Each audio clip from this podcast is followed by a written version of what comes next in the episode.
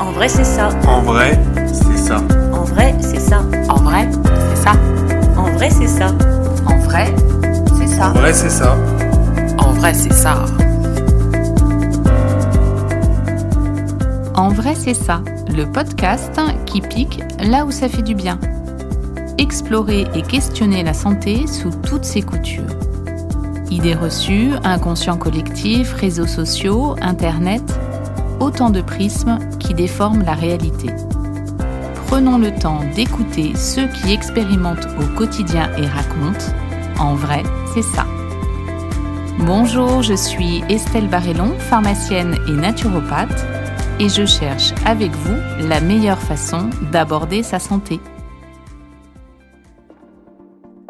Bienvenue sur cet épisode consacré au suivi gynécologique féminin. J'ai préparé cet épisode après avoir eu des remarques étonnantes au comptoir de plusieurs jeunes femmes. Ah bon, il me faut une ordonnance pour ma pilule Ça va, je la prends depuis deux ans. Moi, je n'ai jamais eu de suivi gynéco. Personne ne nous en parle, même pas au lycée ou à la fac. Ses seins, euh, franchement, je suis jeune, je vois pas pourquoi. Je suis avec une femme, donc euh, pas de souci. Pour répondre à cette lacune d'information, j'ai tout de suite pensé à Clémence Petit. Clémence est médecin généraliste spécialisée en gynécologie. Elle est très investie sur le sujet et son expérience de médecin généraliste et d'ancienne urgentiste sont des atouts pour expliquer avec des mots simples l'importance d'un suivi gynéco, y compris chez les jeunes femmes. Le suivi gynéco est un super outil de prévention sur des sujets aussi variés que l'endométriose, les maladies sexuellement transmissibles, les infections à papillomavirus, les cancers féminins ou encore les violences sexuelles par exemple. Seul ce suivi peut détecter des anomalies qui peuvent évoluer à bas bruit, voire sans symptômes. C'est aussi un moment d'échange, d'écoute et d'information avec un professionnel de santé et beaucoup de femmes négligent ce moment par tabou, par peur ou par manque de temps. Pourtant, les gynécologues, mais aussi de plus en plus de médecins généralistes ou encore les sages-femmes peuvent le réaliser. Nous espérons qu'avec euh, cet épisode, les derniers verrous pour ne pas avoir de suivi gynéco sauteront. Pour une écoute plus facile, nous avons scindé cet épisode en deux parties. Dans la première partie, nous faisons avec Clémence les rappels nécessaires sur les hormones féminines et le contenu du suivi gynéco. Ensuite, dans une deuxième partie, nous entrerons dans le vif du sujet en parlant contraception et endométriose. Je vous souhaite une bonne écoute.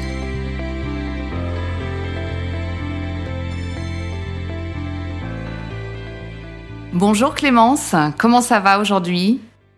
Eh bien, ça va très bien, Estelle. En plus, je suis ravie euh, d'être invitée à ton podcast euh, aujourd'hui pour parler du suivi gynécologique, parce qu'il y a plein de tabous, plein d'idées reçues. Et donc, comme, comme, tu dis dans le jingle, c'est ça qu'on va essayer de déconstruire et d'approfondir. Génial, on est là pour ça. On va peut-être, euh, pour te présenter, est-ce que tu peux nous expliquer ton parcours? Et ce qui t'a amené à cette euh, spécialisation en gynéco alors moi je suis médecin généraliste avec une formation complémentaire en gynécologie, c'est-à-dire que j'ai fait un internat, un diplôme d'études spécialisées de médecine générale. J'avais hésité avec la gynécologie, mais à l'époque, c'était un internat d'obstétrique, beaucoup plus lourd, avec la salle d'accouchement, etc. Donc j'ai fait mon, mon, internat de médecine générale en 9 ans, et après j'ai fait une formation complémentaire en 2 ans de gynécologie médicale qui s'adresse aux médecins généralistes et qui nous permet de suivre des femmes pour la contraception, des femmes enceintes, etc. J'ai travaillé 10 ans aux urgences. Parce que cette expérience, elle est intéressante. Oui, elle est intéressante aussi. Il y a eu un peu de gynéco, mais c'était voilà, c'est Euh, et puis je me suis installée en 2014 en cabinet de médecine générale où je suis des patients pour de la médecine générale, mais aussi donc des femmes euh, en gynécologie, que ce soit mes patientes dont je suis le médecin traitant ou des patientes d'autres confrères. Et je voulais ajouter qu'en 2022, la fin 2022, j'ai euh, intégré le réseau Andorra, c'est Endométriose Rhône-Alpes. C'est un réseau de professionnels de santé, donc sages-femmes, médecins généralistes, radiologues, gynéco, chirurgiens. pour dépister les femmes porteuses d'endométriose, les prendre en charge, etc. Et là, question tabou, on est servi avec l'endométriose. Euh, j'ai encore, moi, l'exemple d'une jeune femme qui a erré aux urgences sur un mois. Sept ans. C'est la moyenne euh, de diagnostic, c'est sept ans pour les femmes porteuses d'endométriose. Donc, ça en aura l'occasion d'en reparler un peu longuement. Ok, alors si je t'ai fait venir, c'est que j'ai pas mal été interpellée au comptoir par des réflexions de jeunes femmes. Euh, j'ai mis quelques exemples en introduction qui ne voient absolument pas l'intérêt d'un suivi gynéco parce qu'elles sont jeunes. Qu'est-ce qu'on leur répond? Alors si on suit les femmes euh, sur le plan gynéco, euh, rapidement, même je te dirais qu'avec le vaccin contre le papillomavirus, on aborde ça même dès l'âge de 11 ans, parce qu'on vaccine garçons et filles contre le papillomavirus. Dès l'âge de 11 ans, le papillomavirus, c'est un virus qui est responsable des cancers du col chez la femme et cancers ORL et génitaux chez l'homme. Avant, en France, on vaccinait uniquement les femmes et là, depuis 2022, euh, on vaccine euh, garçons et filles. Et d'ailleurs, euh, à la rentrée 2024, il va y avoir une grande campagne de vaccination dans les collèges en cinquième pour proposer la vaccination contre le papillomavirus en avec médecine scolaire. en médecine scolaire avec accord parental, voilà. D'accord. et gratuitement. Donc voilà, déjà, dès 11 ans, on parle un petit peu de gynécologie, voilà. Les frottis, on les fait qu'à partir de 25 ans, mais ça va pas, ça veut pas dire qu'on qui arrive même lors des premières règles. Est-ce que tes premières règles de consultation, les règles douloureuses, il va y avoir la contraception. Il y a plein de femmes de moins de 25 ans qui ont euh, une contraception. C'est 95% de la population des femmes de 15 à 49 ans qui ont un moyen contraceptif. Alors on inclut tout, hein, mais euh, voilà tous les modes de contraception. Mais donc on Donc ça, si tu vois à ton comptoir une femme qui dit je n'ai pas besoin de suivi gynéco, si c'est important, juste un examen, une palpation mammaire, même si on est jeune, une information sur le tabac, c'est important, une information sur les moyens de contraception, qu'on veuille en avoir un ou pas, mais euh, c'est important. Et puis tout ça, ça amène peut-être des examens complémentaires avec euh, prise de sang, etc. Même une femme, euh, une fille qui a de l'acné, on va aborder aussi, comme c'est hormonal, on va aborder sujet gynéco. D'accord, donc message à tous les professionnels de santé, quand vous recevez des jeunes femmes, on peut les sensibiliser aux besoins d'un suivi gynéco. Euh, donc il faut pas hésiter, euh, pharmacien, kiné, euh, dès qu'il y a quelque chose autour de, de, de, la santé féminine qui est évoqué, d'encourager les femmes à avoir un suivi gynéco. Et même des symptômes pas très évocateurs. Par exemple, il y a une femme qui me dit bah, à chaque fois, ou une jeune fille, jeune femme, à chaque fois que j'ai mes règles, j'ai une sciatique. Ça, on consulte son gynéco. C'est un signe d'endométriose, par exemple. Voilà. Donc, euh, tous les symptômes, il faut les écouter de toute manière. Très bien. Euh, justement, on parle hormones. Alors, les hormones féminines, elles ont la réputation d'être euh, capricieuses. Est-ce qu'on peut peut-être euh, rappeler aux auditeurs et aux auditrices la vie hormonale d'une femme? Les premières règles, la grossesse, la périménopause et puis la ménopause finalement. Oui, alors je vais pas refaire tout le cycle hormonal, mais en gros, euh, les premières règles, elles arrivent parce qu'il y a une baisse d'œstrogène et de progestérone. L'utérus des squames entre guillemets mhm. et il va y avoir du sang qui va s'écouler et ça va faire un cycle tous les 28 28 euh, jours euh, l'âge moyen l'âge médian des premières règles c'est 13 ans D'accord. entre 10 et 16 ans on parle de puberté précoce chez une fille qui est ménarche qui a ses règles avant 8 ans Oui, ça tu fais bien parce qu'on en voit de plus en Ouais. plus. Et ça, ça nécessite un bilan, une prise en charge au niveau de la croissance, euh, etc. Ou même l'apparition de poitrine chez une petite fille de, de 8 ans. Ça nécessite une consultation gynéco, endocrino, enfin généraliste, voilà, euh, pour faire le point. D'accord, donc les premières règles, on a vu qu'il y avait un âge euh, à surveiller. Et puis, ben, ensuite, une femme peut tomber enceinte, l'arrêt des règles. Donc l'arrêt des règles, c'est la grossesse. Là, on va pas refaire le, le, cy- le cycle de la fécondation, mais, euh, mais en gros, tout arrêt des règles, on consulte son généraliste ou son gynéco pour faire une prise de sang, plus ou moins une échographie pour voir si la grossesse est bien dans l'utérus, s'il y a un fœtus, deux fœtus, euh, voilà. On sait aussi que 30% des femmes de moins de 30 ans, c'est le L qui titrait ça il y a pas longtemps, ne veulent pas de grossesse, ne- Ah, n'ont pas de projet nouveau. de grossesse, ouais. Donc on a tout un panel de femmes euh, qui, qui, qui n'ont pas de projet de grossesse pour des raisons politiques, euh, écologiques, etc. Mais donc voilà, en tout cas au niveau euh, hormonal, la grossesse c'est un gros chamboulement avec au début beaucoup de progestérone. C'est ce qui donne ce qu'on appelle les signes sympathiques de grossesse où la femme elle pleure tout le temps, où elle est fatiguée, où elle a les seins tendus, euh, voilà. Et puis après deuxième, troisième trimestre, ça se calme un peu et là il y a le, le fœtus, l'embryon euh, grandit, voilà. Euh, ensuite, on peut aborder aussi au niveau hormonal euh, la périménopause parce que là, c'est un gros gros chamboulement. Oui, et alors j'ai beaucoup, beaucoup de femmes entre, on va dire, 40 et 50 ans qui s'inquiètent, qui ont des règles irrégulières, qui vont avoir des espèces de premiers symptômes de ménopause, et puis plus. Qu'est-ce qu'on peut dire autour de cette période? Alors, autour de cette période, déjà, on parle plus de ménopause précoce, mais d'insuffisance ovarienne précoce chez une femme qui n'a plus de règles à 40 ans. C'est 40 ans. Sinon, la, la médiane euh, pour la ménopause, c'est 50 ans. Donc, comme tu dis, entre 40 et 50 ans, il va se passer des choses, un peu des chamboulements hormonaux. Euh, le- les œstrogènes vont baisser. La FSH, c'est euh, l'hormone hypophysaire va monter. Alors, hop, on s'arrête parce que toi, tu connais, il y a l'hormone hypophysaire. Tu peux nous dire où ça se trouve, l'hypophyse? L'hypophyse, c'est un petit organe qui est, on va dire, derrière le Et qui va, c'est- qui, ré- qui régule toutes nos hormones, que ce soit la thyroïde, euh, les hormones euh, euh, du système reproducteur, tout, le cortisol et tout.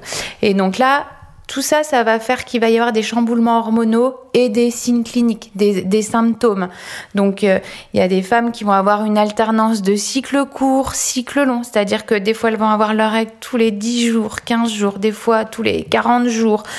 Des règles souvent très hémorragiques. Donc ça, ça nécessite une consultation. Des fois, on retrouve des femmes avec euh, le fer très bas parce que euh, à cause de la périménopause.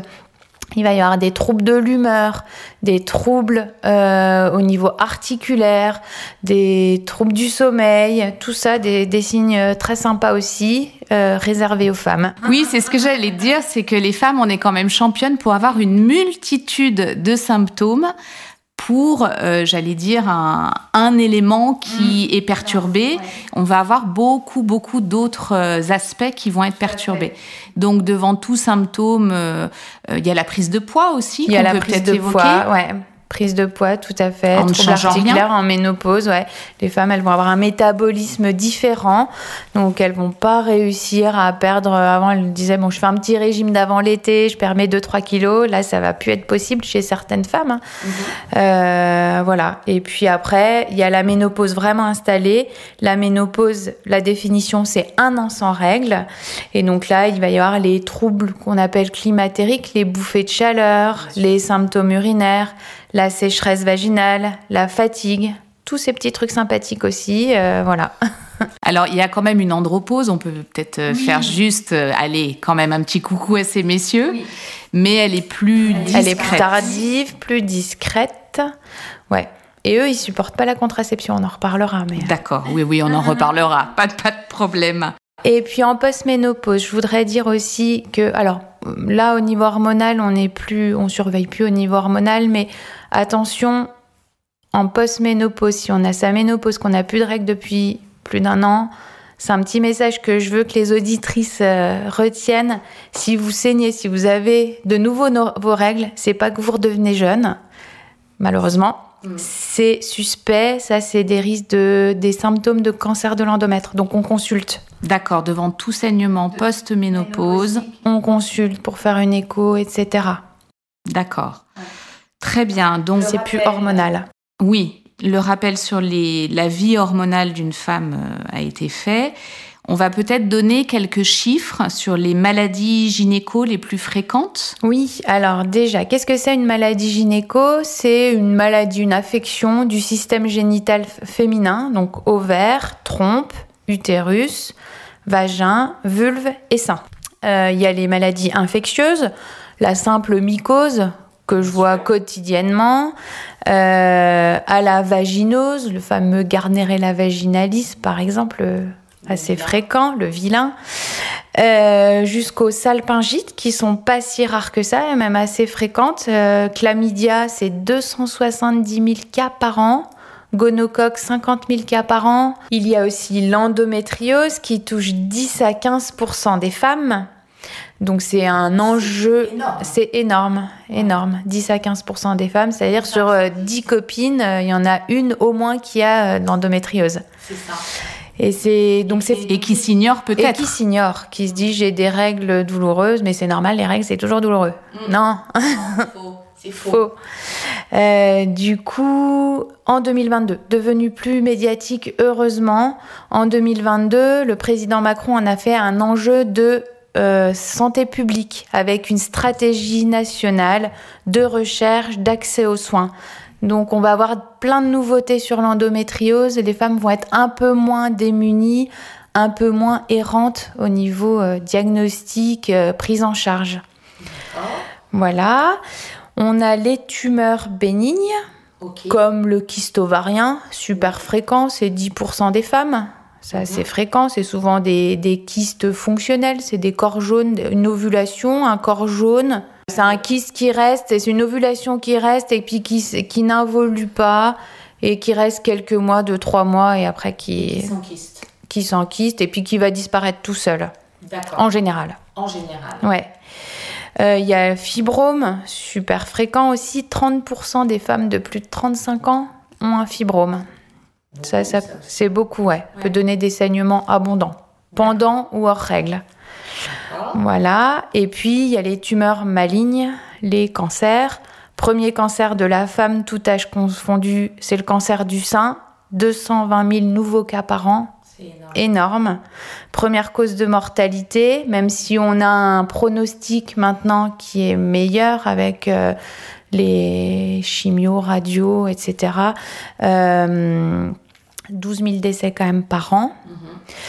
Euh, cancer du col, on- qu'on a évoqué euh, avec la vaccination, c'est 6300 cancers par an, mais tu vas voir, le ratio est assez important, 1100 décès, c'est-à-dire un cancer du col sur trois meurt, D'accord. va entraîner une- une- euh, le décès. D'accord.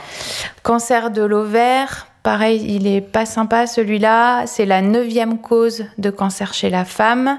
Et cancer de l'endomètre, c'est le quatrième cancer, c'est celui que j'ai évoqué tout à l'heure. C'est celui qui fait des saignements après la ménopause. D'accord. Et celui-là, c'est 7500 cas par an. Entendu.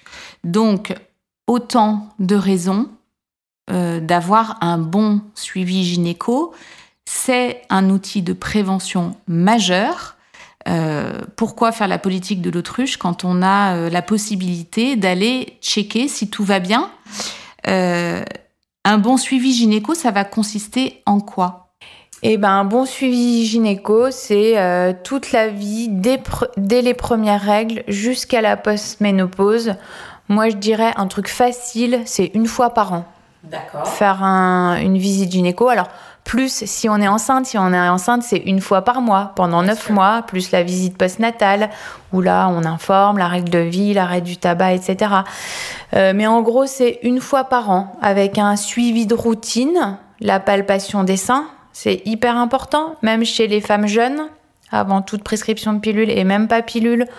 On palpe les seins une fois par an. On demande aux femmes de s'auto-palper aussi le plus souvent possible. On fait à partir de 25 ans un frottis. C'est un HPV test maintenant qu'on fait, c'est-à-dire on le laboratoire qui examine le, le prélèvement va vérifier s'il y a du papillomavirus et puis regarder les cellules. Il les regarde uniquement s'il y a du papillomavirus. Donc on, on espace un peu, mais en gros, c'est de 25 à 30 ans, on fait son frottis, son HPV test tous les deux ans. Et à partir de 30 ans, c'est tous les 5 ans. Donc c'est plus si fréquent que ça, mais c'est bien de d'avoir un examen clinique et de voir son gynéco ou son généraliste une fois par an pour, euh, pour le reste. Il y a la mammographie. Les femmes sont convoquées par des organismes de dépistage nationaux à partir de 50 ans, de 50 ans à 74 ans, tous les deux ans. Mais on sait que le collège de gynéco français préconise les mammos à partir de 40 ans quand même. Voilà, c'est, on a plein de cancers avant 50 ans. Euh, voilà, je pense que voilà, c'est facile, une fois par an. Oui, c'est un. C'est. On peut aussi rappeler que c'est un moment euh, d'échange privilégié et confidentiel avec un professionnel de santé et que ça peut être l'occasion de confidences. Je pense euh, aux violences sexuelles, par exemple, enfin aux violences tout court même. Ça peut être un cadre propice aux révélations. Tout à fait. L'examen gynécologique, c'est quelque chose de très intime où la patiente va parler de sa sexualité, mais aussi de, de ses relations. De, et euh, effectivement, là, on peut être amené euh, à parler, à découvrir euh, des violences euh, sexuelles, tout à fait, ouais. Ouais, donc c'est important aussi euh, de, de savoir que le professionnel de santé vous reçoit, ne juge pas. Aucun tabou, aucun jugement, euh, c'est hyper important pour qu'il y ait un bon suivi. Justement, de quoi tu parles avec tes patientes? Alors, on vient un petit peu de le dire, mais... Bah, de tout. voilà, au revoir. Non, mais de tout, en fait, quand je les reçois, on parle de tout.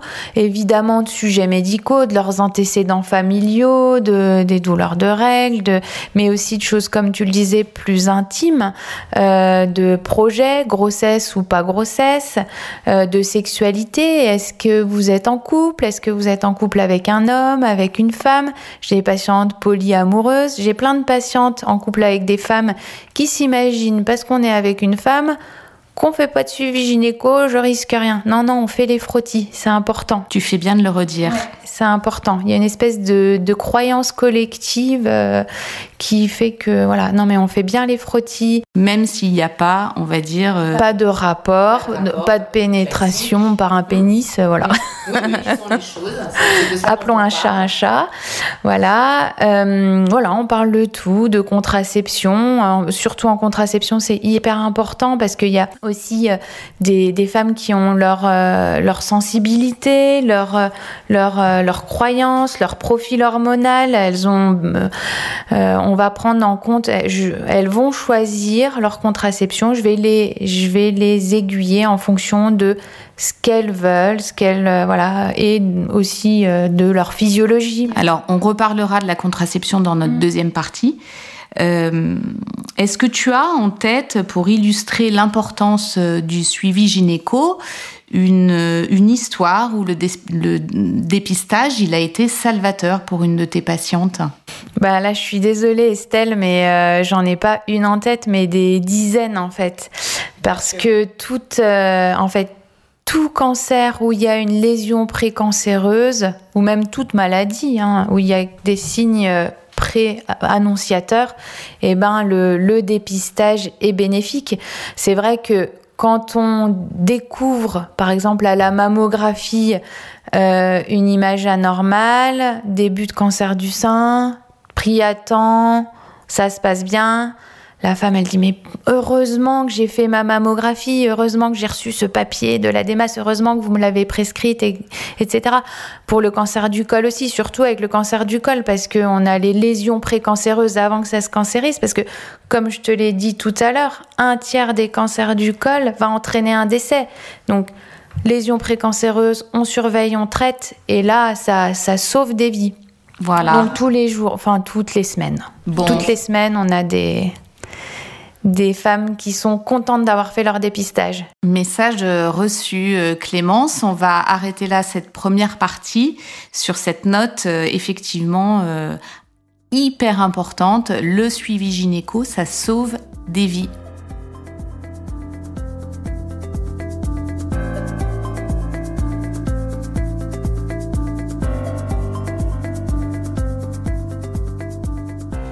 Cette première partie consacrée au suivi gynéco est désormais terminée. Ne manquez pas la semaine prochaine la deuxième partie où Clémence entre dans le vif du sujet en nous parlant sans détour contraception et endométriose. Merci beaucoup pour votre écoute et à la semaine prochaine.